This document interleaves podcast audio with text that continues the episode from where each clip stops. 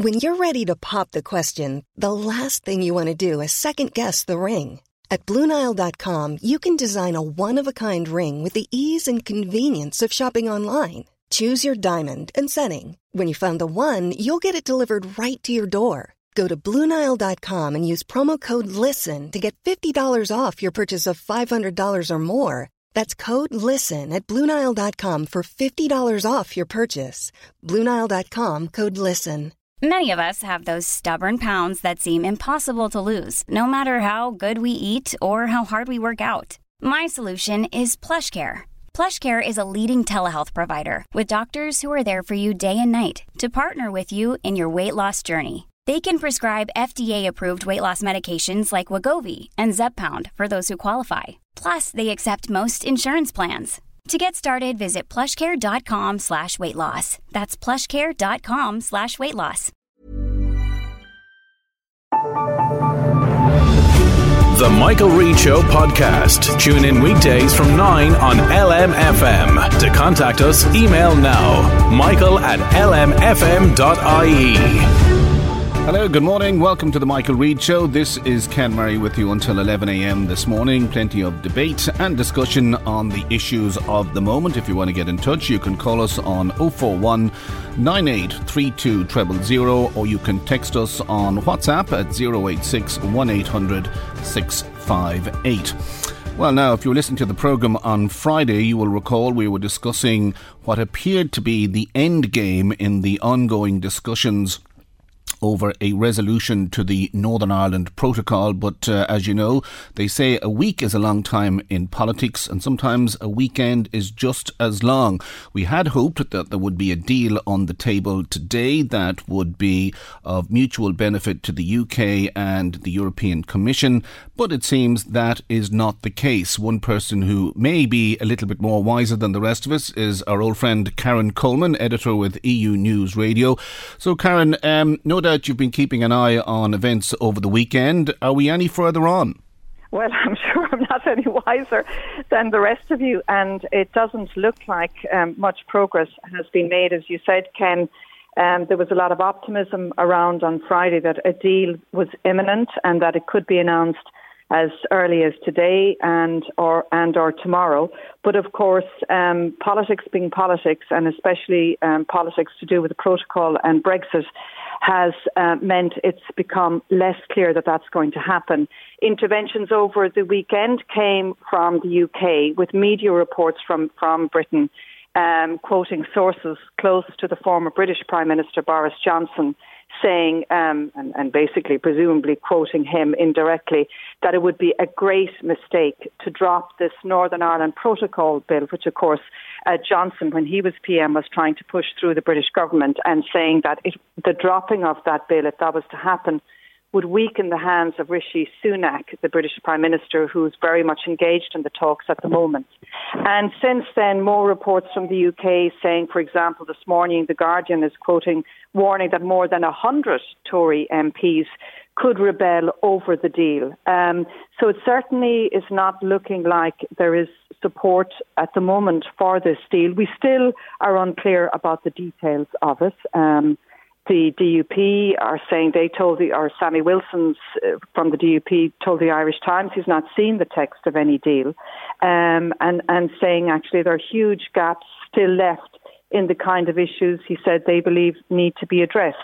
Um, so a lot of uncertainty still, and no clear indications that there is going to be acceptance or, of this deal within the next couple of days.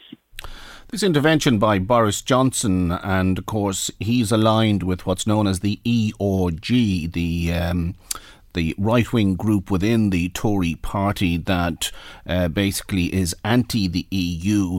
Is this seen by some as an attempt to weaken Rishi Sunak in the hope and expectation that the ERG and their pals can get Boris Johnson back into number 10 Downing Street? Well, this is certainly the view of some. In fact, uh, George Osborne, the former uh, British Chancellor, said as much uh, during an interview with, I think it might have been Channel 4 over the weekend. Yes, with Andrew and, Neil, yeah. Yes, and said that Johnson was only interested in becoming Prime Minister again. Um, and of course, there is this view that is held by some, and that that's all he he's m- most interested in what happens to his own career, and if it means scuppering Rishi Sunak and his chances of remaining on as PM, then you know that might suit him himself. So you know one has to take that into account. If you look at the prime minister or, or the the time he was prime minister, um, he was a very self-interested politician. We know that that is the nature of Boris Johnson um, and what suits him best may often be the best for British politics from his perspective. Um, the European Research Group that you refer to, this hardline Brexiteer um, um bunch of, of Tory MPs within the Conservative Party, they've always been very anti um, the Northern Ireland uh, the Northern Ireland Protocol, um, which is why they wanted to push through their own bill on this. And of course, you know, it, it is something that has to be taken into account. How easy is it going to please all the parties? And, and as I was saying to you on Friday, Ken, um, I don't think everybody is going to come out happy out of this. Um, it's hard to see how a deal can be struck that will answer all of the seven points that the DUP want uh, met and resolved before they agree to it, and also um, pleasing the, this hardline Brexiteer group within the Tory party. Very hard to see how all those groups will be pleased while also ensuring that the EU is satisfied that the deal it wants to be accepted, it will be accepted to all 27 member states. I mean, over the weekend again, I think um, the um, Commission had to make sure that, you know, give an agreement that the European Court of Justice and its role in um, post-Brexit uh, world would not be watered down. So yeah, let me come to the ECJ. to go, yes. Yeah, yeah, I'll come to the ECJ very shortly, but I'll go through what are known as the DUP seven tests, and what the DUP is saying is that any new arrangement must include the following: uh, it must fulfil Article six of the Act of Union. Now, this is basically a clause in the Act of Union that effectively says the residents of Northern Ireland Ireland will be treated as equals to those in GB, as indeed will the operation of trade. They're also saying, uh, item number two, that there will be um, no diversion of trade. The third test is that the New Deal will not constitute a border in the Irish Sea. Uh, number four is give the people of Northern Ireland a say in making the laws which govern them. Number five, a result which will see no checks on goods going from NI to GB or from GB to NI.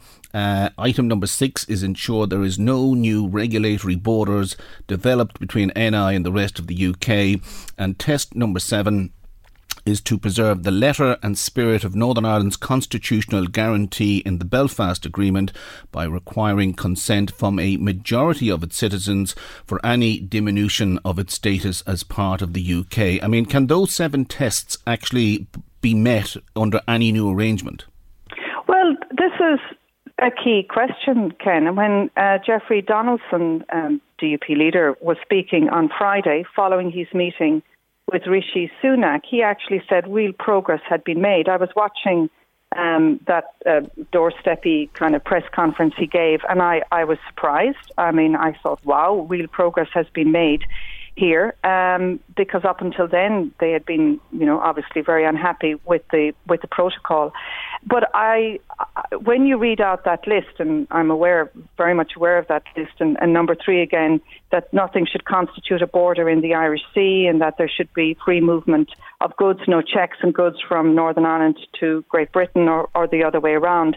It's hard to see how those demands from the DUP would align with the the Brexit trade deal and what we're hearing, which is uh, that there will be a creation of green lanes and red lanes, and green lanes mean goods can come freely between the two regions, but if they go into the Republic of Ireland and therefore an EU state, there'll have to be checks on those goods.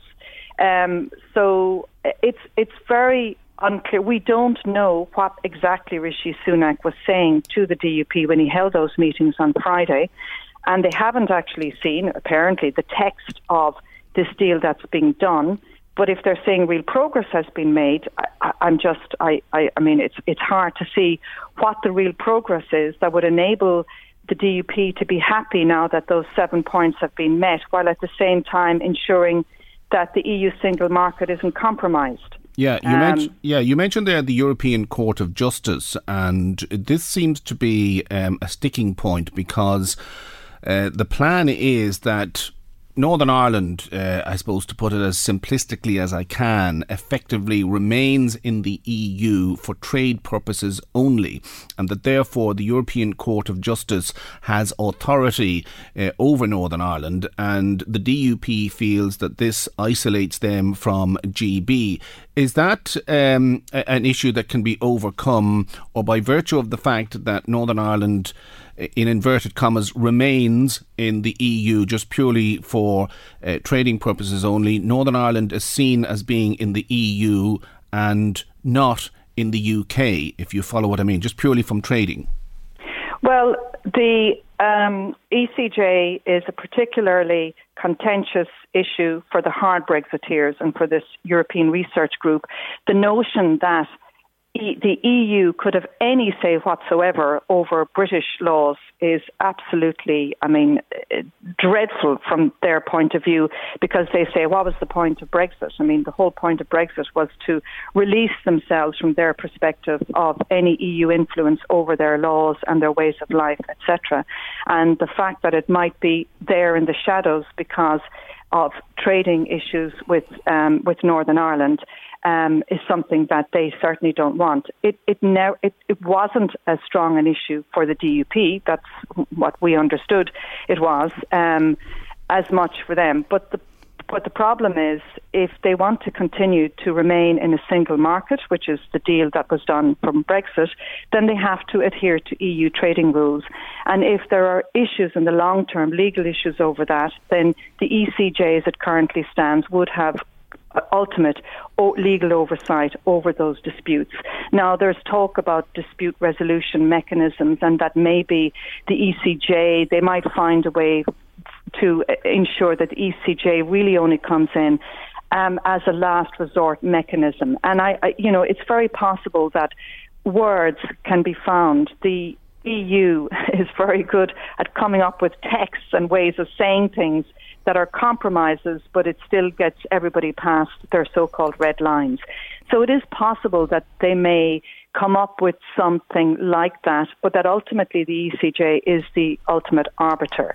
And this is where Rishi Sunak is going to have a major challenge on his hands to ensure that whatever kind of text is they come up with in the end can somehow get past the hardliners from especially the European Research Group and the hardlines, you know, the Brexiteers and the Tory party and the DUP at the same time. And maybe he won't be able to satisfy those those sides and he'll have to push it through one way or another and then you know then you come back to it as go through a vote in the House of Commons. Labour have said they will support it, so it's possible it will get past that, but his position will have been weakened. So this is going to be a major test of Sunak's ability as a leader to on the one hand balance very unhappy Brexiteers and possibly the DUP, and on the other, satisfy the EU, get the protocol finally dealt with, and, and move on from there. Sammy Wilson of the DUP was on Sky News this morning, and he appears to have added, if you like, an eighth um, clause to the, the seven tests. Namely, he's basically saying now that uh, no deal can be agreed unless the DUP have some input in its formation. Are we looking at a scenario where it seems that no matter what the EU Commission and the British government come up with, the DUP will come up with some other roadblock not to go into government at Stormont with Sinn Féin? Well, that is a serious problem. And, and, and if it appears now that they're adding things onto, in addition to the, the seven points in their list, then you know you have to ask the question: Well, uh, is would nothing satisfy the DUP?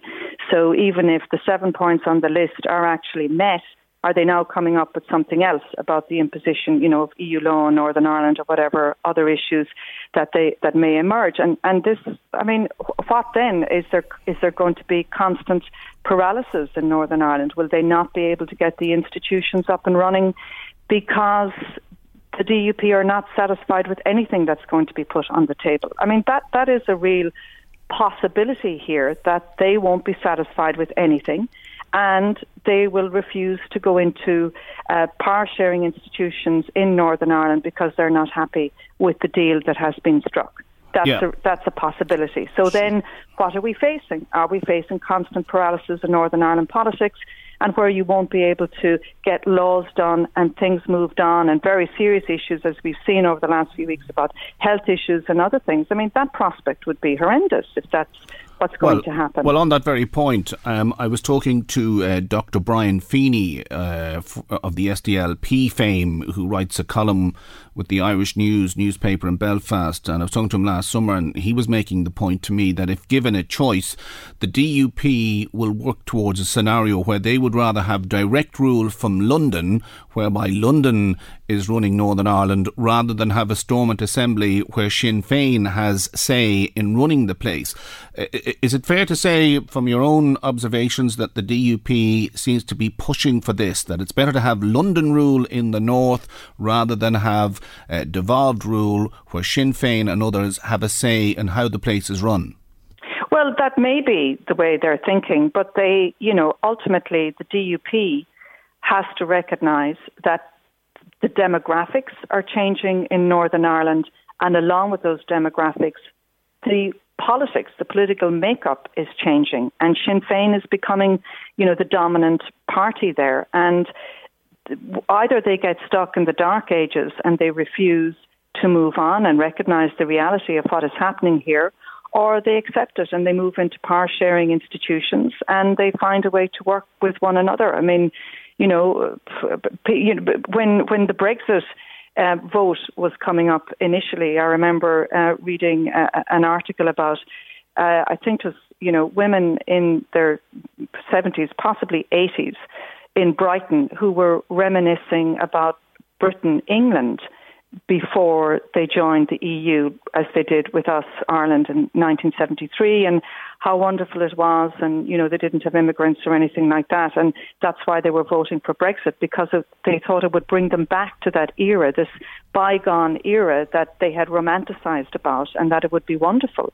Um, and, and they wanted to go back to that but but you know times change the world moves on things things develop and and are you either going to be stuck in a time warp where you you prefer to be back to the days when you were in power or where things were very nice or you move on and you accept that that change happens um, and and I'm for I I can't answer that question. okay, well, you know, we'll just have to wait and see what the next uh, day or two, or indeed weeks, uh, produce for us. Uh, whether or not uh, Rishi Sunak can get this uh, expected deal over the line with the EU Commission. We're going to have to leave it there, but uh, no doubt we'll be talking to you again. That's Karen Coleman, there, editor with EU News Radio. Okay, more to come. We'll take a break. Michael, Reade on LMFM. Well, as you heard in the news, one of the leaders of one of Drogheda's two feuding criminal gangs has died in a hospital in Wales. Cornelius Price from Gormanston in Eastmeath was facing charges in the UK for his part in a kidnapping and blackmail plot, but became ill and never stood trial. One man who's been keeping an eye on Cornelius Price is Stephen Breen, crime editor with the Irish Sun newspaper, and he joins me on the line right now. First of all, can you tell me a little bit about Cornelius Price's background, Stephen. Yeah, well, Cornelius Price is originally from England, um, from Rochdale area. He's been heavily involved in organised crime since his early 20s. He would have started his criminal career in car theft, but also in bringing stolen cars from England uh, to the UK. But that quickly progressed into the world of drugs, where he became hem- heavily involved in bringing drugs from the UK into Ireland, specifically the North Dublin, Drogheda and Louth areas. Um, he was uh, regarded as a very dangerous and volatile and violent criminal. Um, he's been linked uh, to uh, three murders. So he has, and one of those uh, murders is the, the murder of uh, Benny Whitehouse in Balbriggan, and that was quickly followed by uh, the double murders of Willie Maughan and his pregnant uh, partner, Anna Varslavane. So he is someone who was well known to Gardaí. He's someone also who was heavily involved in the Drogheda feud and was a major target uh, for the Gardaí. The death of Cornelius Price and his involvement in the Drogheda feud, is that the end of the issues in Drogheda or are there still outstanding issues? Well, in relation to the Drogheda feud, um, I interviewed Chief Superintendent Alan McGovern just a few weeks ago. And under Operation Stratus, which was launched in 2018 following the attempted murder of one of the gang leaders, Owen Maguire, Gardaí have enjoyed numerous successes. They have seized drugs, firearms, brought people before the courts, and also targeted the assets of those in the feud. But with any feud, you know, the Gardaí can't become complacent. In relation to the Drogheda feud, you have two of the principal characters, namely Cornelius Price and Robbie Lawlor, who are now both dead. So obviously that would cause serious disruption to the, the, both factions that they were involved in. But with any of these feuds, it just takes one incident in a pub or on the street for uh, another major incident to be sparked and to be investigated by the Gardaí. But without question, in recent years, you know, Drogheda has undergone a, a significant change, and Gardaí did seem to get on top of this this violent feud. Cornelius Price died in a hospital in Wales. What exactly was he suffering from? Well, he's been in hospital since October uh, 2021. He had a, a brain disease, uh, which he contracted when he was in uh, England. Um, he was currently uh, on bail in relation to uh, a kidnapping and a, blackmail uh, plot that he was allegedly involved in. So uh, he he was uh, doing okay. He, he'd been on social media and often taunting his enemies um, and people who were opposing him in, in various feuds. And um, until October 2021, when he was rushed to hospital, but I think his condition deteriorated over the last couple of days, and his family were informed, and they made their way to um, to Wales uh, to be at his bedside, and he passed away uh, yesterday evening. Well, now, was he still active? Or in other words, was he conducting business from his bed? No, he, he wasn't because he was in a coma and he was in intensive care. I think it's only recently where he's been able to engage with his family and have video calls with his family. And so there's no suggestion that he, he was still actively involved in organised crime because of the nature of his condition. At face value, this is uh, good news for society that a criminal um, has disappeared off the radar, so to speak. But I presume the parents of Willie Maughan and Anna Varslavane are very disappointed that he will not be brought to justice. Have you been talking to them? And if so, what are they saying? Yes, I, I was speaking to Joe Maughan, that's Willie's father, and obviously Joe was saying that he didn't want to see anyone die his primary concern and that of his families has been to find the remains of Willie and Anna. They've been unable to do that, but he, he did uh, uh, obviously wish for Cornelius Price to be charged by the Gardaí and to face a, a criminal prosecution because he, with, without question, holds Price responsible for the murders of his son and his partner. And the, the, the important thing as well, but what Joe did say is that he maintains and he believes now that Price is gone, there was a culture of fear and people were living in fear of Cornelius Price because of his violent background. But now that he's gone, the hope is that people will come forward with information and lead Gardaí to the remains. Finally, Stephen, are we to believe now that uh, the Drogheda feud is over and that the outstanding issues have been dealt with by the Gardaí and the courts? You, you can never say, Ken, that a, a feud is over. Um, obviously, the Guards have enjoyed major successes in the last few years. You know, you have two principal characters who are now dead. You have uh, people serving time for very serious offences. Only last week, uh, a couple of individuals were convicted in relation to the, the killing of uh, Mulready Woods. You have other key players who are now on the run from the Gardaí. Uh, and both factions in this feud have been severely uh, disrupted uh, in their activities of, of organised crime and drug dealing and targeting each other. But you know, the guards can't become complacent, and that's the message they're keen to get out. You know, they have put a lot of resources into con- uh, confronting this feud and bringing those responsible to justice. But I think those investigations will continue, and we're likely to see more people before the courts in relation to the feud. That's a Stephen Breen there, crime and security correspondent with the Irish Sun newspaper there, speaking to me earlier this morning. If you want to get in touch, our number is 041 9832 000, or you can text us on WhatsApp 086 1800 658. More to come, we'll take a break. Michael, Reade on LMFM. Now, support for Fine Gael has bounced back by four points, while Sinn Féin's popularity has taken a three point dip to reach its lowest level since 2021. Leo Varadkar's party support has jumped to 23%, according to the latest Sunday Times Behaviour and Attitudes poll. And the poll showed that Sinn Féin is currently on 31%, down three, still the most popular party in the country.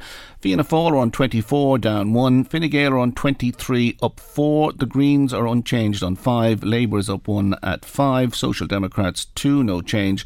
Solidarity are at 1%. And the Independents are on 9%. Well, have Sinn Féin lost their appeal with the public? Who knows? We may find out in the next few minutes. I'm joined on the line by Fergus O'Dowd, who's the Fine Gael TD for Louth and Eastmeath, and uh, Ruairí Ó who represents uh, Sinn Féin in this constituency as well. So, Ruairí, I'm going to start with you.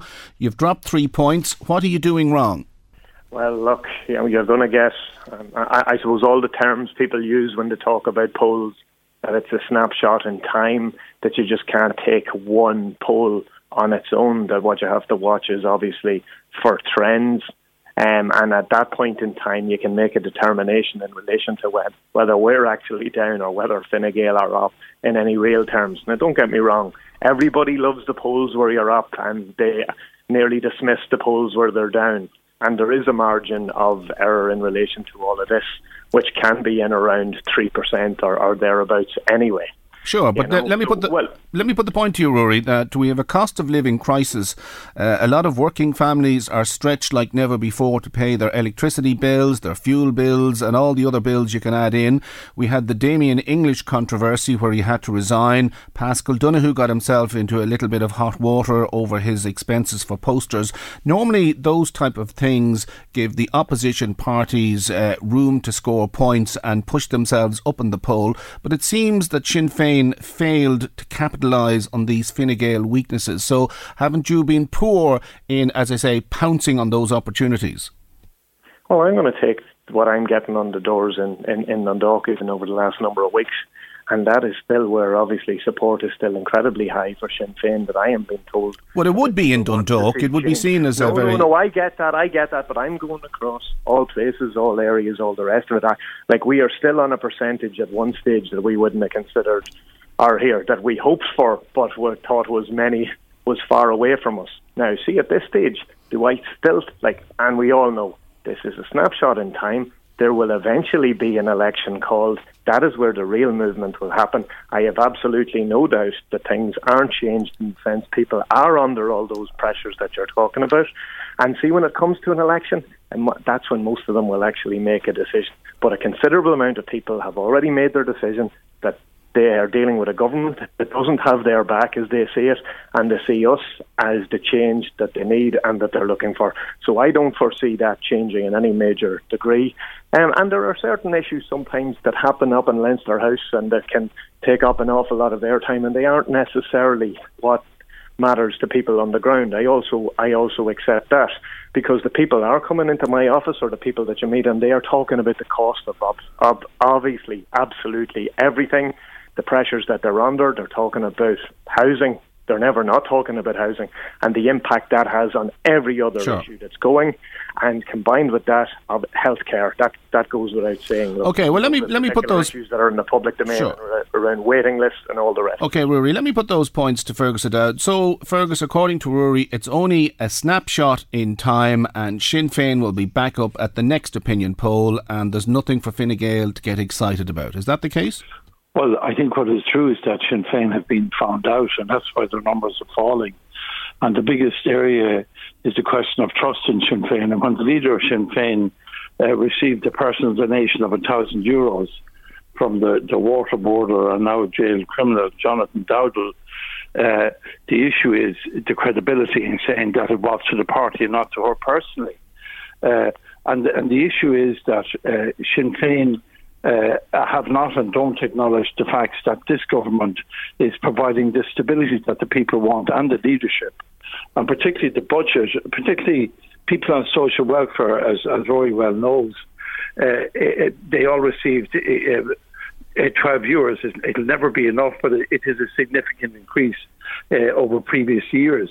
And the reason they're getting that is that the government is running the country in a very good position in that we're able to put six billion aside for the rainy day when it happens. And as regards childcare, costs are going down.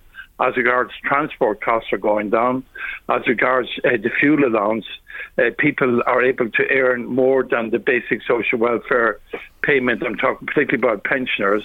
And we've extended that so there'll be 80,000 more people will get the fuel allowance, and that a couple over 70 will be able to have a thousand euros uh, per week gross and still get the fuel allowance. So we are dealing with issues. There's a lot more to be done. Uh, but I think that what this government has shown is shown the leadership, it's provided stability, and I believe we have the vision and the way forward. Okay. Particularly for people on social welfare incomes and the squeezed middle, and that's what's been recognised. Okay, well, Fergus, let me put that very point to Ruairí Murchú. According there to Fergus Ruairí, Sinn Féin were found out over the Jonathan Dowdall affair, and you made a mess of the way you handled it. Isn't that true? Well, if we're looking at the polls, are we not talking about a poll in which Mary Lou McDonald's personal popularity has gone up?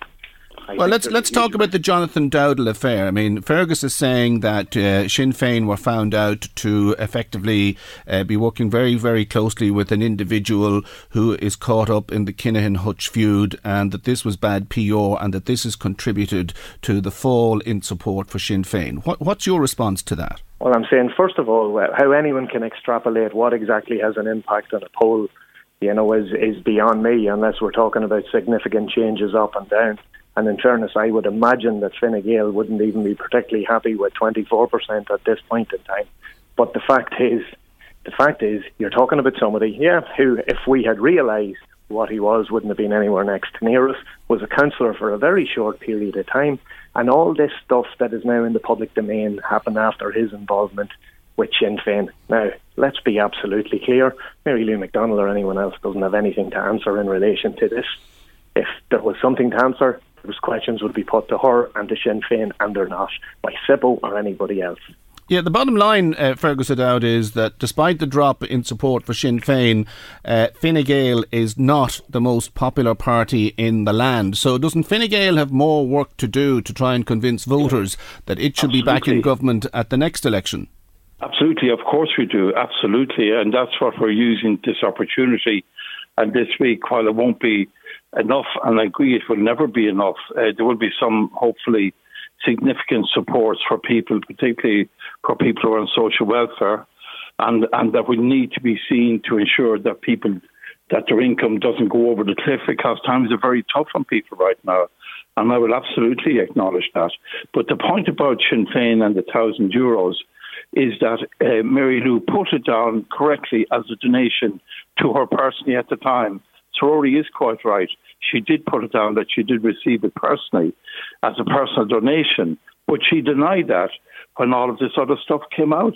So, I mean, it's there are serious questions there. And uh, having said that, I, I think that what people want is a government that they can rely on, that they can trust. And I believe people can't trust Sinn Féin. So there you go, Ruairí. People can't trust Sinn Féin. Isn't that the case? Well, let's be clear. I don't want to have a conversation again about SIPO returns and all the rest of it. What Fergus is doing is what Fine Gael spokespeople have been set out to do for a number of weeks, and that is to divert because they don't didn't want to deal with the issues that were around Paschal Donohoe and all the rest of it.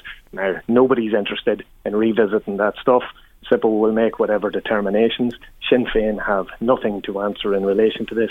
Sinn Féin, even on this poll, are still the most popular party. A significant amount of people see Sinn Féin as the means of delivering the change that is necessary. And when Fergus is talking about supports and all the rest of it, we could just deliver this down to one issue. That one issue is housing. And we've got two particular issues at this point in time. We obviously have people who are under severe pressure because of the huge increase in uh, mortgage. We really need consideration to be given in relation to mortgage interest relief. We need particular actions because people who are under pressure because vulture funds have their uh, actual loans. And then beyond that, rentals through the roof.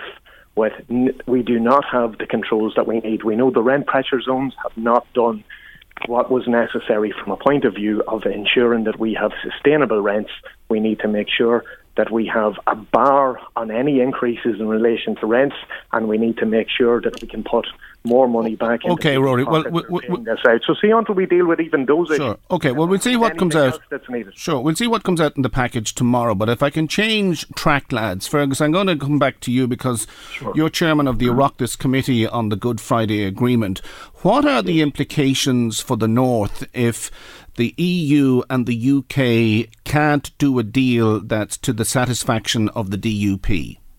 Well, I think the reality is that it's the sovereign government in England and the EU that make the decision. And I think that they will reach an agreement, that is, the British government and the European Union. But the problem is uh, because they have a different agenda to us here. They're interested in the economic future in their own country, and particularly in terms of the the, the huge downside there has been as as a direct result, you know, of of, of Brexit. Uh, the difficulty is if the unionists don't accept it, uh, some, and that's the main unionist party, it's going to make they will make sure that there is no that there is no executive under the present rules, and that the country will drift on and on and on. And in that vacuum, as Ruairí and I know, will step in the wrong people at the wrong time to do the wrong things. So it's absolutely essential that you know that we do everything we can uh, to encourage the deal, to encourage the unionists uh, to, to participate fully. Now, I've raised this with the DUP myself in a meeting I had with uh, with senior people in the party, and they say they're called a Democratic Unionist Party, and they do accept, or they said they would accept that they will that they would take the second place in the executive. And I think myself uh, that that is one of the issues that's strong in their minds as they come up to a local sure. election. Well, let me put that point. Let me put that point to Ruairí. Ruairí, are you getting any indication from your pals north of the border that the DUP, particularly the hardliners, are putting every roadblock in the way to keep Sinn Féin out of the First Minister's office in Stormont? Well, you have you have seen what's in the public domain at this point in time, right? We we all know what that is.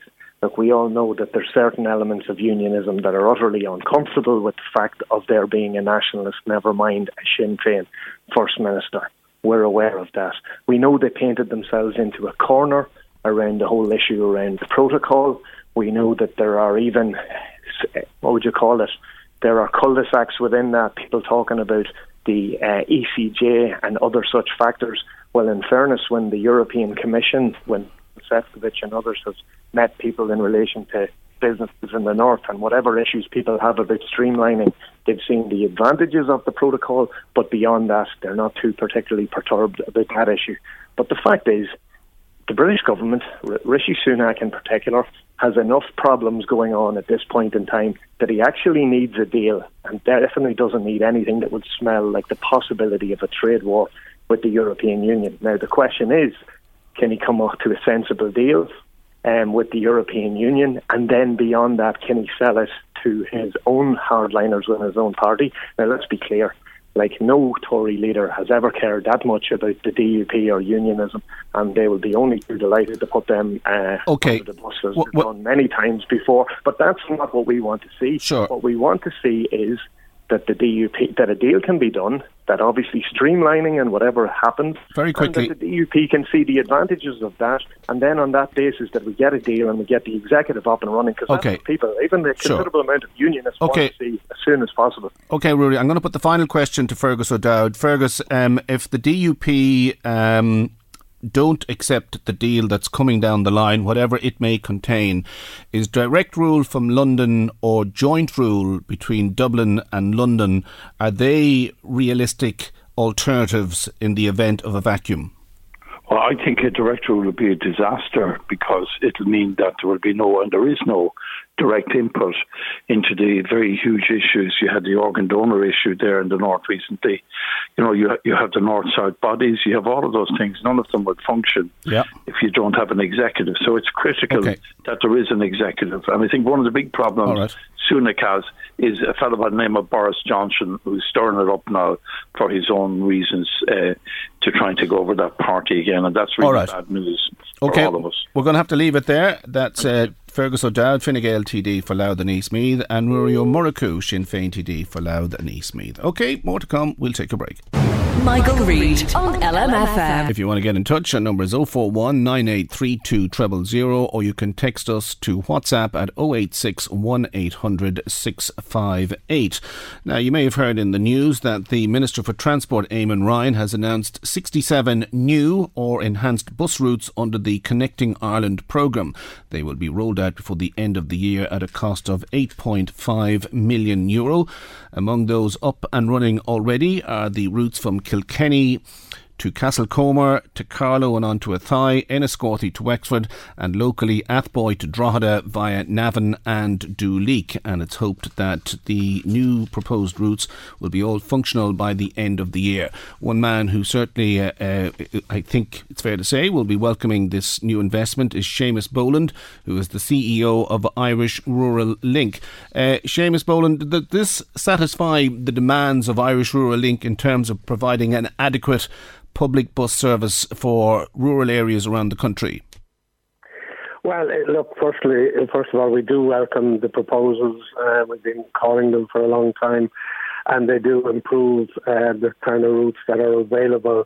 Uh, meeting, meeting or creating an adequate meeting of demand, etc., is another question. I, we've called time and time again for a really strong radical review of how bus services are managed and organised. But look, this is a, a massive uh, increase in spending given the spending problems we had in the last few years. And it also represents a commitment by government, which is a very good commitment to start looking at this kind of transport system to try and solve the rural transport problem. Well, bus routes in the past were wound down because uh, public demand wasn't there. Is there any evidence to suggest that there is a new demand, hence the rollout of 67 bus routes across the country? Yeah, I think the difference, yeah, I think you're right, but I think the difference in, in this case is that the bus routes that wound down were, were very there were fixed bus routes um, basically decided by Bus Éireann. I'm not criticising them for that. They were trying to do their best. But they were they were rarely in the right places at the right time. The stops weren't suitable for people, so it was hard to get people uh, to engage in, in routes that simply weren't planned properly. I suppose the good thing about local link is it is about planning transport in the community. So therefore, it's much more attuned because most of the local link operators are attuned to the needs of their own area. It's it's managed by local people, etc. So I would like to think that the increasing number of routes, which has always been uh, a demand of ours, will meet the kind of demand increasing because transport is more expensive. People are looking for other ways to travel, and this uh, and the biggest drawback was the lack of routes and indeed the lack of services. Um, if one was to judge uh, a plan by looking at a map of Ireland, it doesn't seem to be a case of there's a bus route for everybody in the audience. I'm just looking here. I think there's only yeah. one bus route in Donegal. There's large chunks of Kerry have no new proposed bus routes. Large chunks of uh, Tipperary, large chunks of Wicklow and Wexford and Offaly and Laois. Are you satisfied yeah. that this will meet, if you like, the concerns?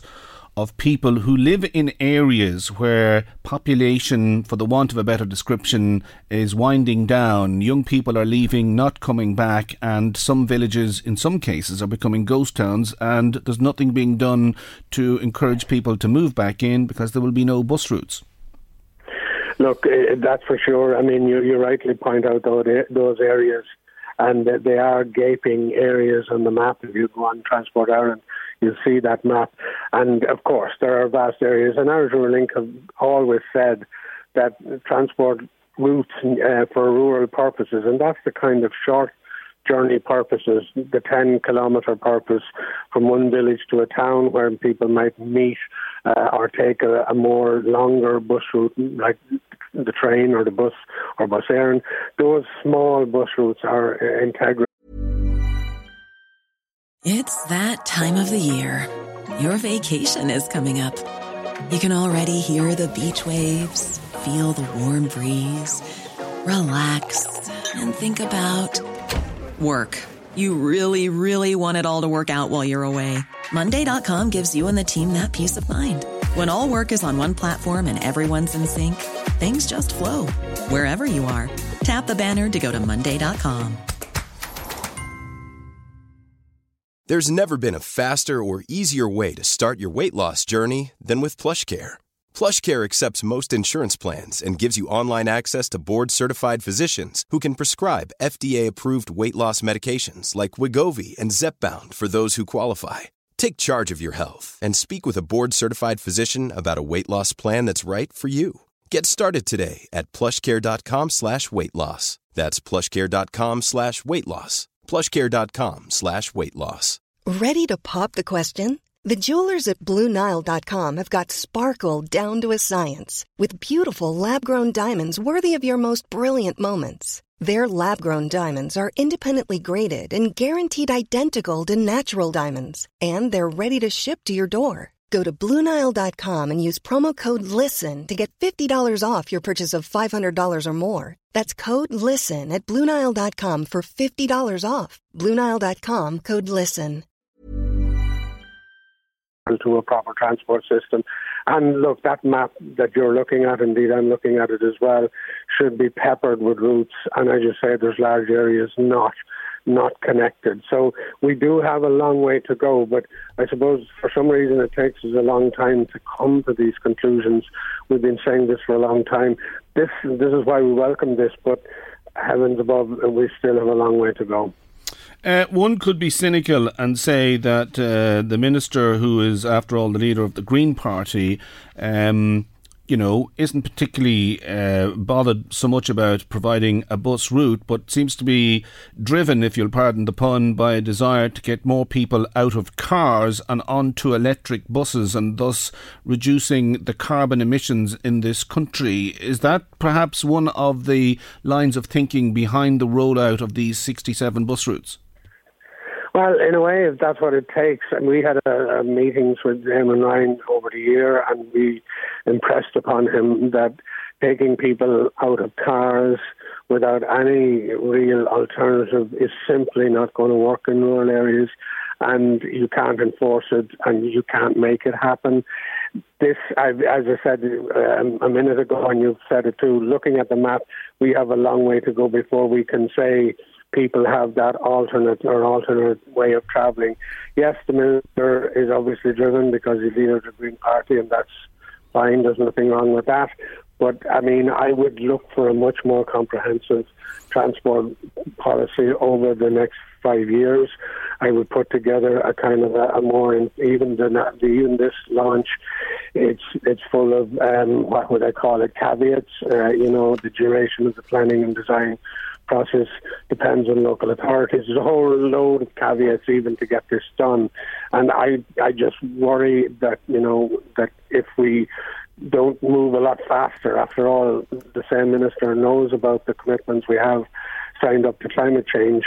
Um, but this this launch, while very welcome, uh, would want to double and treble very quickly in the next couple of years. Yeah, I'm fascinated looking at the documentation where it outlines the various, uh, you know, routes like Roscrea to Athlone or uh, Enfield to Navan, and I see words like planning and design. What planning and design is involved in deciding that a bus uh, should run from Dungarvan to Clonmel? Yeah, believe it or not, I'm afraid it's a, it's complicated enough process. Uh, first of all, this is this particular program under the National Transport Authority um, is is pretty much subsidised quite a bit. But then you could argue so is Bus Éireann services. But you can't have same buses running on the same road, so you have to talk to other operators.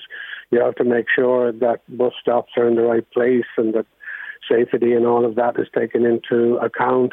You also have to ensure uh, when planning these routes, even though they're outlined in this, that they actually will be, uh, I'm not saying necessarily saying profitable, but that they will be used.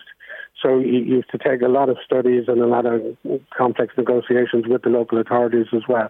And it does come into being that local authorities, you know, they have their own uh, county plans. So you know, they do have something to say about, you know, where bus routes are and where bus stops are and all of that. So there is a kind of a complexity, which is worries me a bit because, Ken, I think the the issue is this could even this launch uh, announcement could take a number of years to fulfill. Um, we've seen prosperity in, improve uh, dramatically in this country in the last 30 years to the point where more people have cars than ever before. I don't know when I last saw a hitchhiker on the roads, and uh, w- one would think that in this day and age, that as more people use the car, uh, less people are using the buses. What guarantees do you have from the minister that if five, maybe seven years down the line, uh, these proposed bus routes are not being used adequately? Adequately by consumers that, that in fact, uh, a lot of these routes could be closed down again? Uh, yeah, I think the thing about rural transport uh, that needs to be understood is that, yes, depending on where population are and depending on, on age group and all sorts of other factors, routes can be popular or they can decline. And I think the great strength of Local Link is that you know the planners at local level, um, these these operators can quickly uh, estimate whether a route is working or not, and if it's not working, they change the system. So I think that's part of this plan, and I think it has to be part of the plan because uh, the failure of rural transport up to now has been establishing a route, leaving it there for years and years without any evaluation and wondering then why people are not using it. You know, things change, life moves on. Some villages get more people into them towns. Uh, some people, some villages don't, and you have to plan and and uh, I suppose organise the routes accordingly. So I'd be more confident in the local link network that this is more achievable in that sense. Uh, finally, Seamus, how confident are you that the rollout of 67 new bus routes across the country will help to, if you like, retain life in certain villages where there's been depopulation and thus maintain activity in rural parts uh, of the country as more and more people move into towns and cities? I'm reasonably confident because there's a couple of things happen. One mainly is that the there is a huge change in mindset to employers who are now asking people uh, to work from home if they can or allowing people to work from home.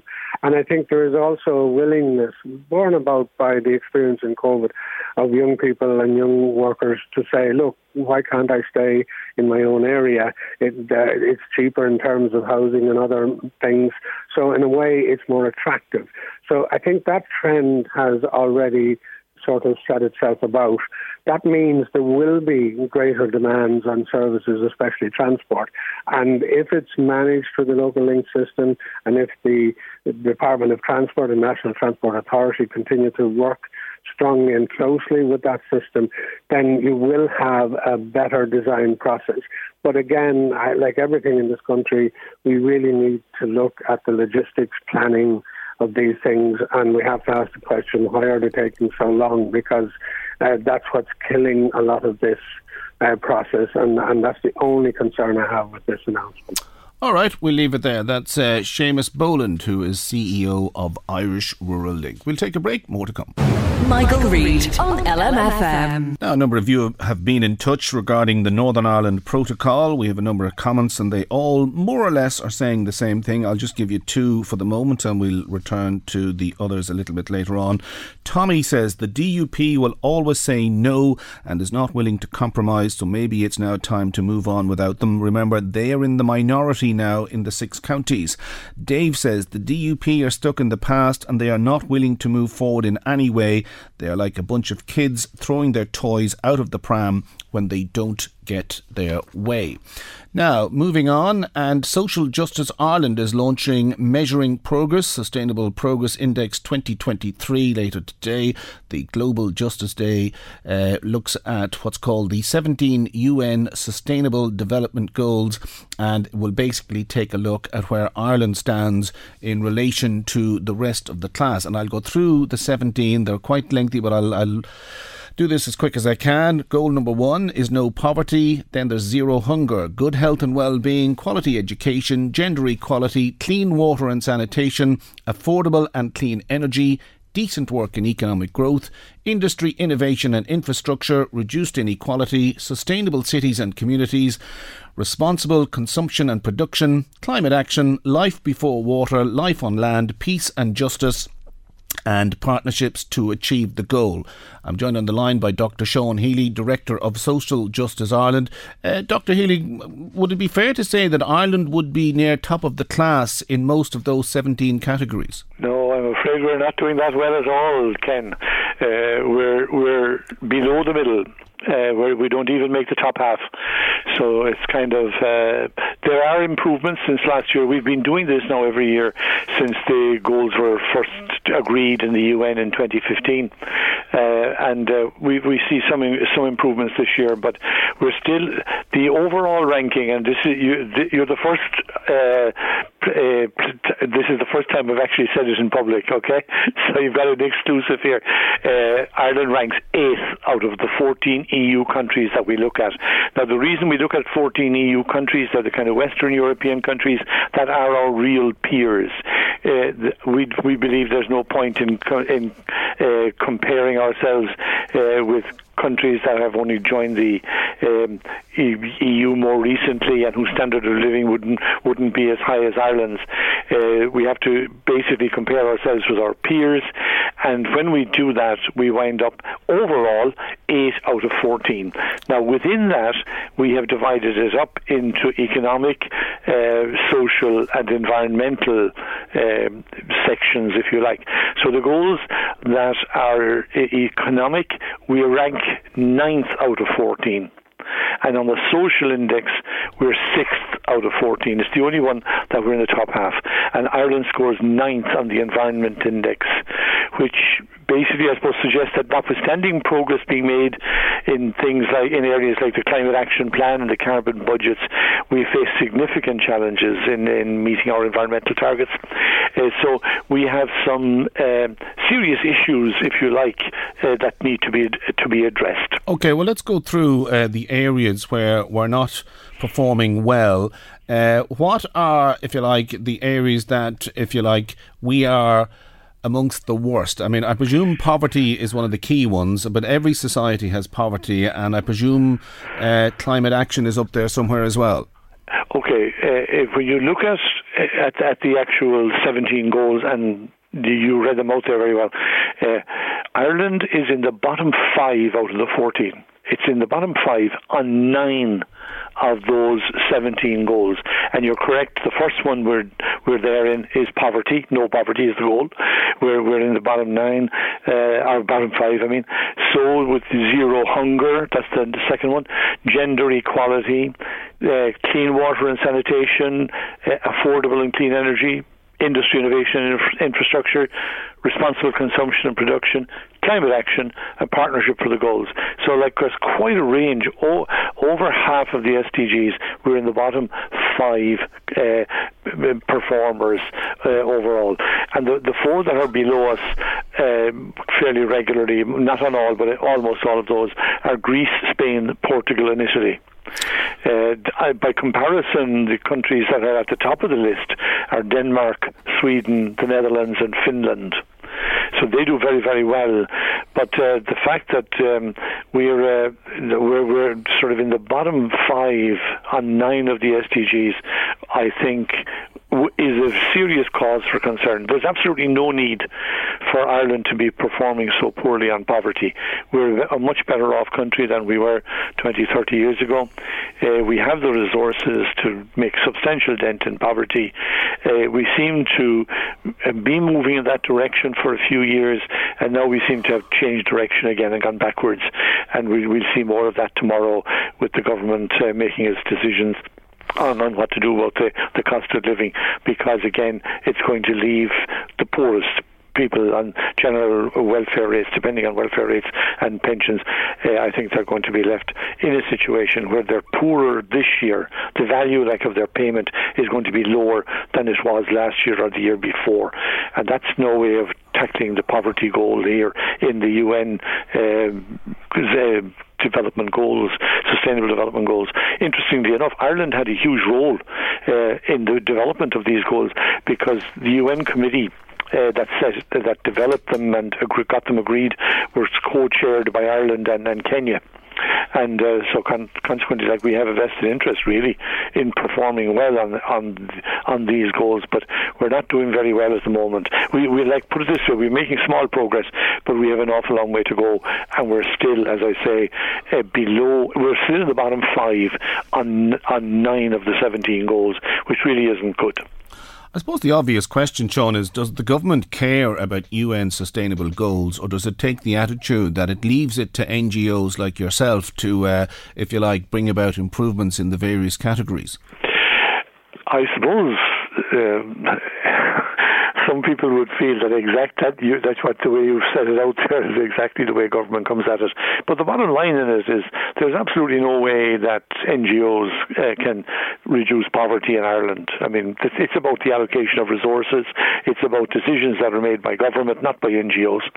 And uh, take the, that's only just taking the poverty one, which is the very first one, and that's why I'm taking it there. But the same goes uh, to if you're talking about things like gender uh, equality or zero hunger.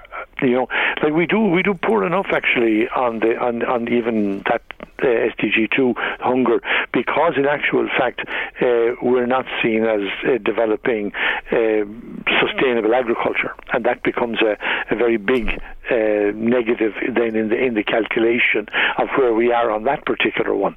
But um, the, the, the bottom line in it is Ireland has the resources. We have more than enough resources to make much greater impact on these sustainable development goals. And the reason for doing for doing that in the first place is that the goals are basically a blueprint that was agreed by countries across the UN uh, that countries should focus on to achieve a better and more sustainable future. And uh, the, uh, what we're doing with this particular report is to try to inform interested parties, including government and, and obviously Irish and European citizens and policymakers generally and the various political parties, trying to inform them about how well Ireland is or is not doing uh, on the various things. Just before, before just in case people feel that we're focusing only on the negative, there are uh, Ireland is in the top five on three of the goals, and the first of those is good health and well-being. The second is quality education, and the third is sustainable cities and communities. So, good health and well-being. Uh, Ireland ranks fifth out of the 14 countries. Um, but of course, that doesn't actually take account yet of the COVID 19 um, uh, pandemic. So when they, that kicks in, uh, it'll be uh, we'll we'll see uh, where where that actually uh, winds up. But so far, we're doing okay.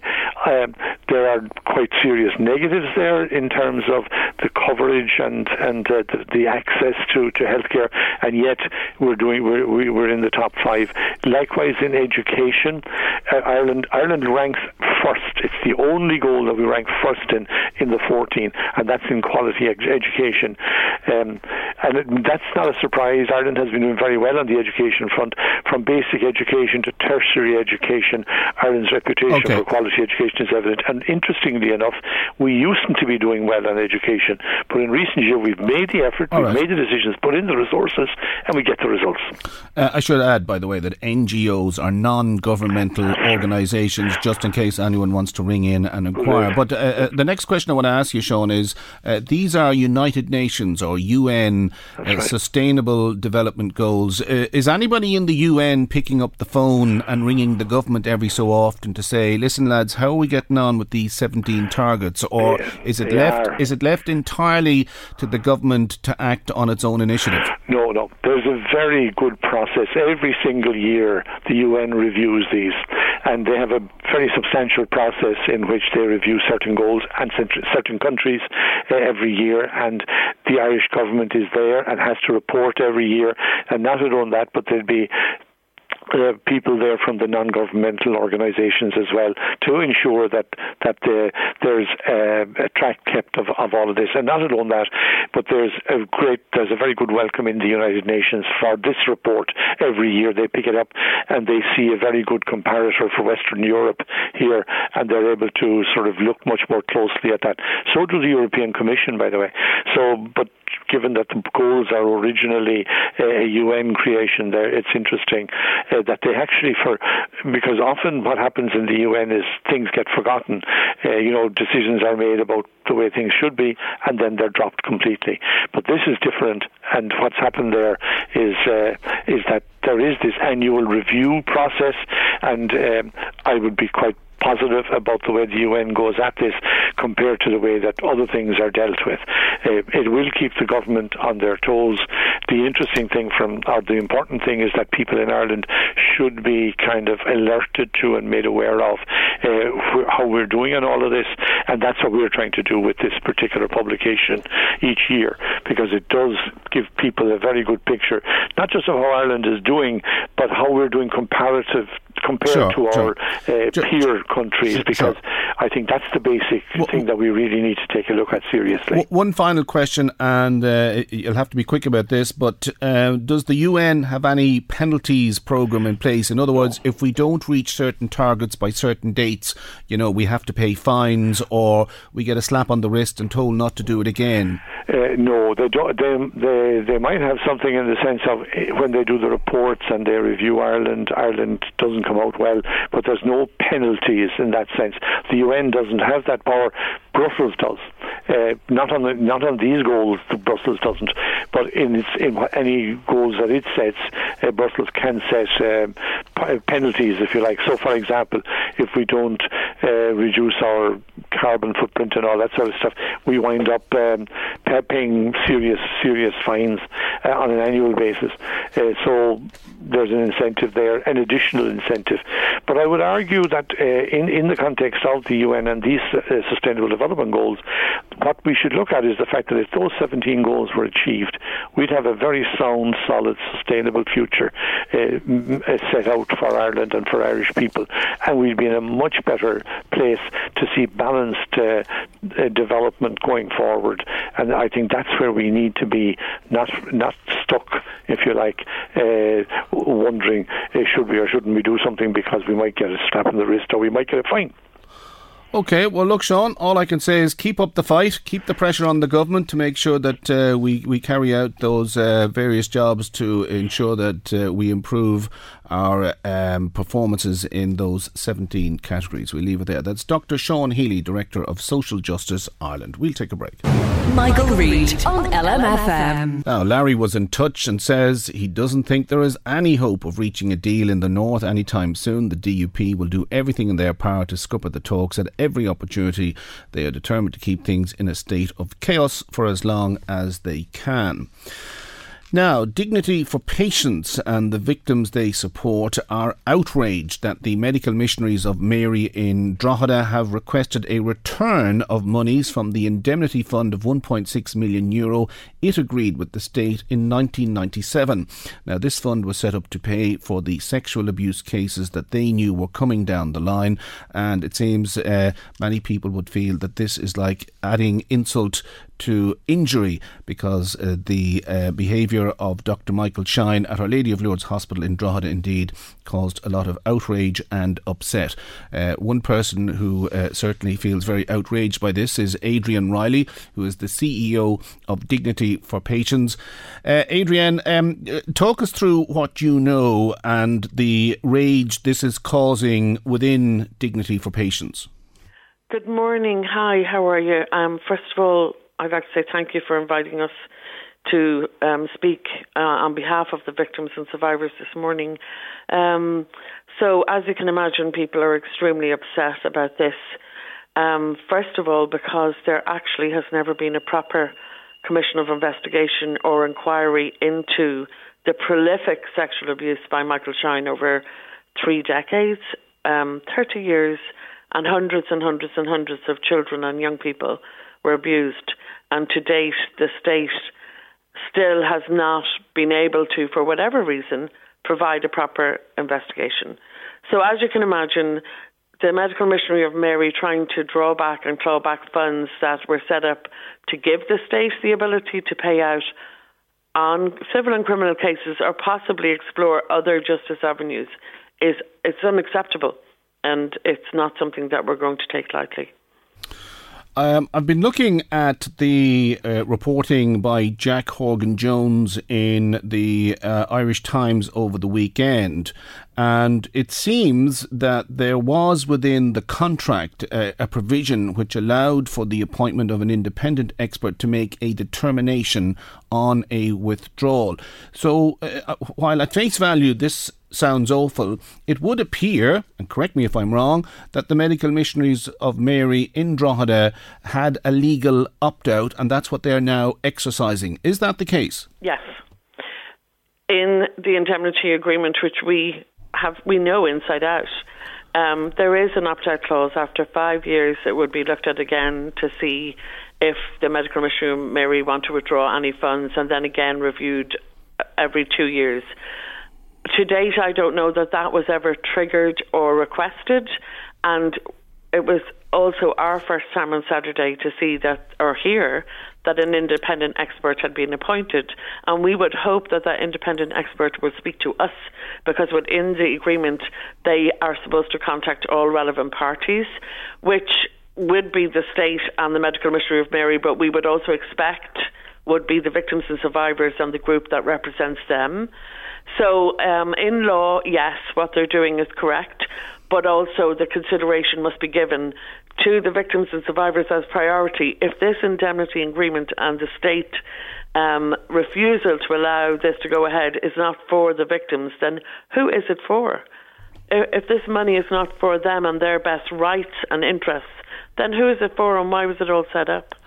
Well, I could put the point to you, and I'm only being objective here, that while uh, at face value what's happening here is morally wrong, uh, the medical missionaries of Mary would say that they're only acting in accordance with a legal agreement and that they haven't done anything wrong in this arrangement, but that the state appears to be asleep on the job. Would that be a fair assessment? No. Um, absolutely not. The state, the medical missionary of Mary have done many things wrong. They have fought tooth and nail, which we're trying to do, against the victims and survivors. Each group of survivors that have got any pittance of compensation had to spend 10 years through a whole court cycle to get any kind of tiny bits of money for their medical expenses, for the counselling they need, for their families, for the impact it has had on them.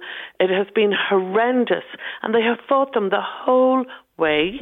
And on top of that, last year, when the last round of civil payments was being paid out, it was supposed to happen last uh, the year before, but the insurers fought with the medical missionary of Mary and put their pens down. So after it was adjudicated on, I've spent another full year in battle. So I don't accept that they have done anything to support the victims and survivors that were under their care. And I also know that the state may have these same inklings that we have that there are other criminal cases coming down the line and the DPP's office is involved with them, and we're involved with the DPP's office and the victims and survivors, and we know what's happening. So the state could be getting a big bill down the line. So they need to protect this money. There has never been a proper commission of investigation. We don't know what happened. We need to have that immediately, and that is uh, what needs to happen for the victims and survivors. And I just want to say one more thing. In 2010, the state set up an investigation process called the Smith Inquiry. We never got that report. The victims and survivors fought for four years to get transcripts. Smith's report is locked in the Department of Health and they can't even access it because a court judgment said it belongs to him and him alone. So where does where does that leave everybody? Well, it begs, it begs, the question: Why was the report written up in the first place? Um, but uh, let me ask you this question: When this story was published uh, at the weekend in the Irish Times, have any of those who've been abused and have not received compensation been on to you? And w- what are they saying? They're saying that this money should be held until all the justice pathways have been exhausted. We have new cases. We have people coming to us, walking in our door in the last six months, sitting in front of us and saying, My parents are dead now. I can talk about this. Um, I was a child. They brought me to Shine, and I couldn't tell them because I know they couldn't have coped because they actually brought me to the abuser. That is the stark reality of what we are dealing with. So to take away any funds that are earmarked for any of these people is it's unacceptable. They are a religious organisation. Morals do count somewhere. They should be really listening to what we're saying. Step back and let us get what we really need a commission of investigation, a public inquiry, the Smith report unlocked, and the state able to do its job. The state has a duty of care to all its citizens. And if we learned anything from the Spiritan Revelations, there is a public requirement now that we know what happened in terms of institutional sexual abuse on the island of Ireland. This makes uh, shocking listening, if I say so myself. Uh, what are your options at this stage? Well, we are delighted that the state is going to fight this, and we will be in touch with the relevant ministers. We're also asking that the independent expert, you know, uh, gets in touch with our office so that he can meet with the victims and survivors and our staff and really hear what we require, what we know, what we know about criminal and civil cases coming down the line, and why we know that the state is right in fighting any withdrawal. We know we're the experts our, our victims and survivors are the key experts. Their voice matters. Was there an error made when the medical missionaries of Mary and Drogheda were allowed to put that clause in the contract that allowed them to, if you like, access money that they could withdraw. In other words, you said earlier on that money should be there until everybody is compensated, but having this clause in the contract appears to have given uh, the medical missionaries a bit of legal leeway, if you know what I mean. Was there an error made there? At the time, it was 1997. You know, maybe at that time they thought that there would just be civil and criminal cases and they would be cut and dry. But what they didn't know was that hundreds of people had never divulged what happened to them. And what they also didn't know, and we didn't know at the time, was a different narrative landscape would then emerge from the institutional abuse inquiries. A different way to access justice was emerge because it's very difficult for children to provide the evidentiary test that's needed in law for the sexual abuse that happens to them. And we're only developing all that language and narrative and finding justice ways to deal with it. And one of them is the public inquiry mechanism. So it's not really was it right or wrong. It's what happened at a time then, but we are where we are now, and we need to address the issues currently in a human rights framework with public inquiry mechanisms and with all the expertise that the brave survivors of the institutional abuse inquiries have given us to do this. Is it possible? That's what should be happening. Yeah, is it possible that the legal people representing the medical missionaries of Mary put this uh, clause into the agreement, and then, as part of their plan, they decided to play what's called the long game? They've stretched this out, and that point has now arrived, whereby the medical missionaries effectively can get back 1.6 million euro. Do you think that was part of the plan? I'm not sure it was part of the plan because um, you know, they may have thought that it, it may go nowhere, but on the other hand, they may have thought that the state may have needed to activate it. You know, if the insurers wouldn't pay out, or if there was other types of cases. So, I would like to believe that human beings are better than that, and I'd like to believe that the medical missionary of Mary will now be better than that. I should add, by the way, I keep saying 1.6 million euro. In fact, it was 1.6 million pounds or punts at the time. So that pushes the figure up to close on 2 million euro. Um, so as you said, the state is going to fight this. Uh, have you approached uh, TDs and ministers with a view to, if you like, uh, putting the pressure on the medical missionaries of Mary to be a little bit more humane uh, and morally right on this issue? Yeah, we're in the process of doing that. We have been in touch with some of them over the weekend, and we will be in touch with the ministers today. So um, that is what's happening. We've been flat to the mat just managing this over the weekend. It's been tough. It's been very tough for the victims and survivors. Okay, well, look, Adrian, uh, keep us informed here on LMFM. It's a story, no doubt, we'll be returning to uh, in due course, and uh, we wish you well in your fight, as the saying goes. Thank you so much, and I'd just like to say that you know our service is available because every time we're on the radio or on the TV, people call. You know, new people come to us, and we just want to say that we are here do call. We can give you the support you need, um, and don't be hesitant. There are people here to support you. Very good. Okay, okay. that's uh, Adrienne Riley there, CEO of Dignity for Patients. More to come. We'll take a break. Michael, Reade on LMFM. Sarah was in touch to say that she thinks that Rishi Sunak needs to tell Boris to wind his neck in and mind his own business. He was completely out of order with his comments over the weekend. This is too important an issue for disgruntled former leaders to be using it as a political football. Anne was in touch. She says she doesn't hold out much hope for government's promise to deliver on these new 67 bus routes by the end of the year. In her experience, government are very good at setting down deadline, deadlines, but often uh, than not, they failed to meet them.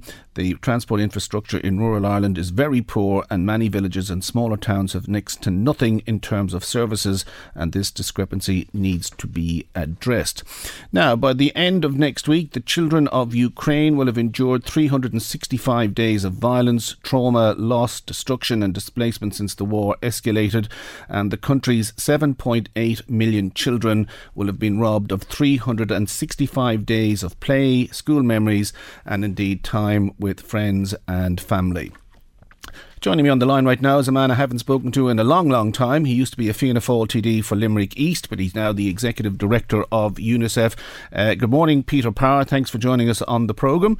Um, good morning, Ken. Yes. Thank you for having me on. Yes, indeed. First of all, can you just explain to us how bad the situation is for children in Ukraine?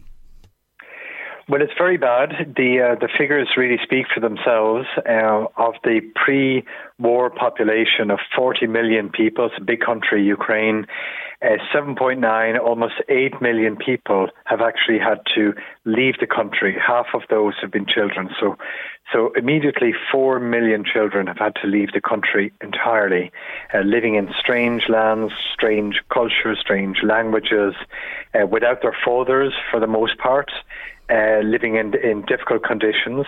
So that's four million children, and then of the population that's left inside in Ukraine, about 32 million people. Uh, one in five of those people have had to leave their homes, their families, their communities, and find somewhere else to live inside Ukraine. So there's there's the people who've left, there's the people who live, and half of those, approximately half of those, are children. So all told, Ken, uh, we're talking about 17 million people in need of humanitarian assistance. Sorry for all the figures, but I'm just trying to give a yeah, yeah, sure. the scale, the scale, the ongoing scale of this humanitarian crisis. It's the biggest uh, movement of people, forced displacement of people since the Second World War. So that, that's the sort of level we're talking about. Uh, you say that a reported 438 children have been killed and 842 injured, and you believe the real numbers are likely to be far higher. Do you have any idea how high the figures actually are? I couldn't uh, even begin to put a figure uh, on this, uh, Ken, because th- these are the the absolute ones that UNICEF can verify 100%. Uh, and obviously, so many others uh, have been killed, maimed, uh, and injured. Uh, and it, it, it is impossible. Is it, is it twice? Is it three? Is it four times? I think it's um, really impossible to put a figure on it, but it, it is undoubtedly much higher. So they're, they're the children who've tragically lost their lives, and no, no children no child rather should ever be uh, a victim of this type of uh, uh, conflict by adults, not by children.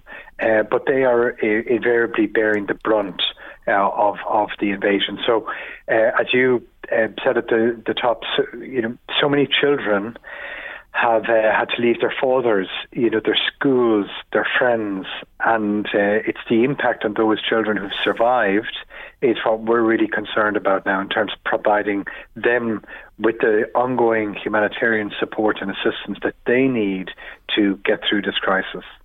Am I right in saying, of course, that the bulk of the uh, Russian attacks are in the east of the country and that the horror and trauma that those in the east of the country are going through uh, are, is not being experienced, would say, with the same level of intensity in the west and middle of the country?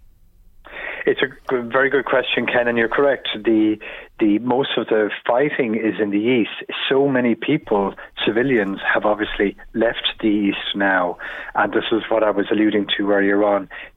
Even though uh, the, the, the attacks are focused in the east, there still are attacks in so many other uh, areas of the country, not as intense, but those attacks tend to be uh, against infrastructure, uh, schools, medical facilities, which is obviously affecting the quality of life. So the so a lot of people have moved over to the west, uh, places like Lviv and other areas. Uh, so they're they're living in different accommodation uh, without all of the normal services that that uh, they need. Uh, and and they're the ones that we really are focused on. A lot, a lot of these children would have, would be facing psychological trauma, uh, the loss of uh, loved ones, the loss of their fathers, invariably for uh, being involved in the war, uh, and uh, they, they, need an awful lot of humanitarian support. Okay, how is the Irish contribution to the humanitarian effort uh, panning out? Where do where do we rank in terms of international contributions? Very, very high up. I cannot give you an exact league table, but I know from uh, the contributions to UNICEF here in Ireland, uh, we rank very, very high up in the right across the global uh, support that UNICEF has received, and we're extremely uh, grateful to Irish people who clearly uh, are moved by the uh, plight of people in Ukraine. They're moved by what has happened to so many millions of people. Uh, they they want to show solidarity. That's the message we've been getting back uh, from people in Ireland. How can we help? Uh, is it by in kind donations? Is it by cash donations? As you know, many people have gone out to try and help. Many people have uh, sheltered refugees. But I think Irish Irish people have a real sense of the unjust nature of this war, that it's an unprovoked and unjustified attack on millions and millions of people. Uh, and Ireland, uh, I can say certainly from a UNICEF perspective, uh, have stood up in an amazing way, and we've been able to deliver 15 million euros worth of humanitarian assistance in Ukraine. That's just from Ireland. Uh, right across the world, so many other people have supported UNICEF's uh, work, and we're having a real tangible effect on the ground at scale. So the response from Ireland has been terrific. Um, I know there's a lot of Irish charities, if you like, doing their bit for the cause. Um, is there anything that Irish people can do to assist UNICEF and you in your ongoing work? Well, we, as I said, Ken, we have received uh, enormous support from, from the Irish people, and, and let me tell you, listeners, what what, what is that achieving uh, on the ground? Uh, well, firstly, for the, for the children I mentioned, so many children are in need of psychological and social support, uh, and we have teams of people uh, throughout Ukraine pro, uh, supporting children in that way. Children also need to continue their education. Millions of children have had their education interrupted, so we're working uh, with the government and so many local authorities and education authorities to get education back up and running, either in schools by trying to rehabilitate schools or by providing uh, good online learning for children because their education has to continue. We're also providing clean water in affected areas. That's one of the things that UNICEF specialises in when there's damage to water infrastructure. We're doing the same in Turkey and Syria, okay. I should say, at the moment. And then finally, medical supplies, hygiene supplies, uh, warm clothing, warm blankets for children. It got down to minus 20 at one stage okay. this winter without a lot of electricity. So that, that's what Irish people have contributed to. Okay, well, look, all I can say, Peter, is on behalf of everybody in the Louthmeath area, keep up the good work and hopefully the war in Ukraine will end shortly. We're going to have to leave it there. That's uh, Peter Power. Peter Power there, the Executive Director of UNICEF, and that just about wraps up the programme for this morning. Chris Murray was on sound, Maggie McGuire produced, Sinead Brazel is next. I'm Ken Murray, and I'll talk to you again tomorrow morning just after the 9 o'clock news. Until then, bye for now.